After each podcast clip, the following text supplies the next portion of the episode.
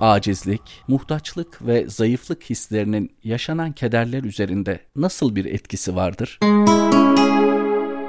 İnsan kainat içerisinde aciz bir varlıktır. Kainatın içinde var olan her şeye muhtaçtır. Trilyonlarca şey hep birlikte var olduğu zaman hayatını sürdürebilecek bir varlıktır. Mesela sürtünme katsayısı olmazsa insan yaşayamaz. Hava olmazsa yaşayamaz, su olmazsa yaşayamaz. Güneş olmazsa insan nesli heba olur. Kainattaki kanunlardan herhangi bir tanesinin şu anda olmamasıyla insanın yokluğu birbirini doğuran şeylerdir. Dolayısıyla insanın kainatta muhtaç olmadığı hiçbir şey yoktur ve bu muhtaç olduğu şeylerden herhangi birini yaratacak, ortaya koyacak bir güç ve kapasiteye de sahip değildir. İnsan o kadar aciz ve zayıf yaratılmıştır ki kainatın tamamı insana her an yeniden tamamen lazım olmaktadır. Kainatın şu andaki halinin tamamen şu anda olduğu gibi olması koşuluyla insan var olabilir. Herhangi bir dengenin olmamasıyla ortadan kalkacak bir varlık.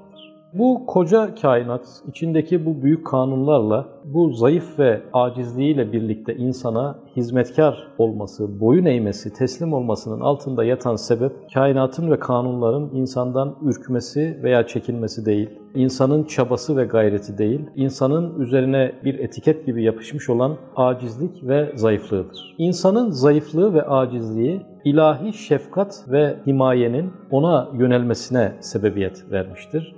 Bu sebeple bu koca kainat, bütün evren, içindeki bütün yetenekleri ve zenginlikleriyle birlikte insanın hizmetine sunulmuştur. İnsan acaba hangi mücadeleyi vererek anne ve babasını kendisine şefkatli hale getirmiştir? İnsan hangi çabayı göstererek dünyanın etrafına atmosfer örtüsünü gerebilmiştir? İnsan hangi çabanın sonucunda iki gözünü, iki kulağını şu an başta olması gereken yerlere yerleştirmiştir? Şüphesiz ki bunlarda insanın hiçbir etkisi olmamıştır. Bunlardan kazandığı istifadenin insana bakan yönü sadece onun zayıflığı, acizliği ve bir ihtiyaç varlığı olmasından kaynaklanmaktadır. İnsanın elde ettiği en büyük ve en hayati nimetler onun çabasının ve gayretlerinin değil, kendi zayıflık ve acizliğinin bir getirisidir. Yağmur insana acizinden dolayı yağar, güneş insanı acizinden dolayı ısıtır, yer insanı acizinden dolayı çeker, toprak insana acizinden dolayı meyveler verir. Bebek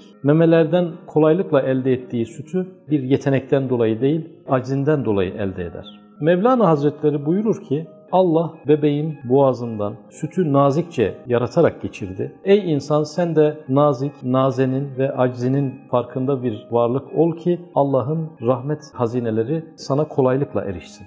Beyaz bir çizginin en iyi siyah bir zeminde görülmesi gibi ilahi kudret de en iyi onun zıttı olan acizlik ve zayıflık perdesi üzerinde kendisini gösterebilir. İşte bu perde de kainatta en çok insanda var olan bir perdedir. Dolayısıyla İnsan Allah'ın kudretini üzerine en hızlı çekebilecek bir varlıktır. Bu da onun yine acizi sayesinde olabilmektedir. İnsanın acizlik ve zayıflık hisleri azaldıkça aynı zamanda Allah'ın rahmetinden, kudretinden, yardımından istifadesi de azalacaktır. İşte musibetler insana zayıflığını, acizliğini, Allah karşısındaki durumunu, kainatın bu büyük kanunları arasındaki çaresizliğini yeniden hatırlatan, ona haddini gösteren, ona seviyesini bildiren, ona ihtiyaçlarının çokluğunu gösteren ve Allah'ın yardımına ve desteğine ne kadar çok muhtaç olduğunu hatırlatan birer fırsattır. İnsanın gerçekten neye ihtiyacı varsa, hangi konuda tıkanmışsa, hangi çıkmazlara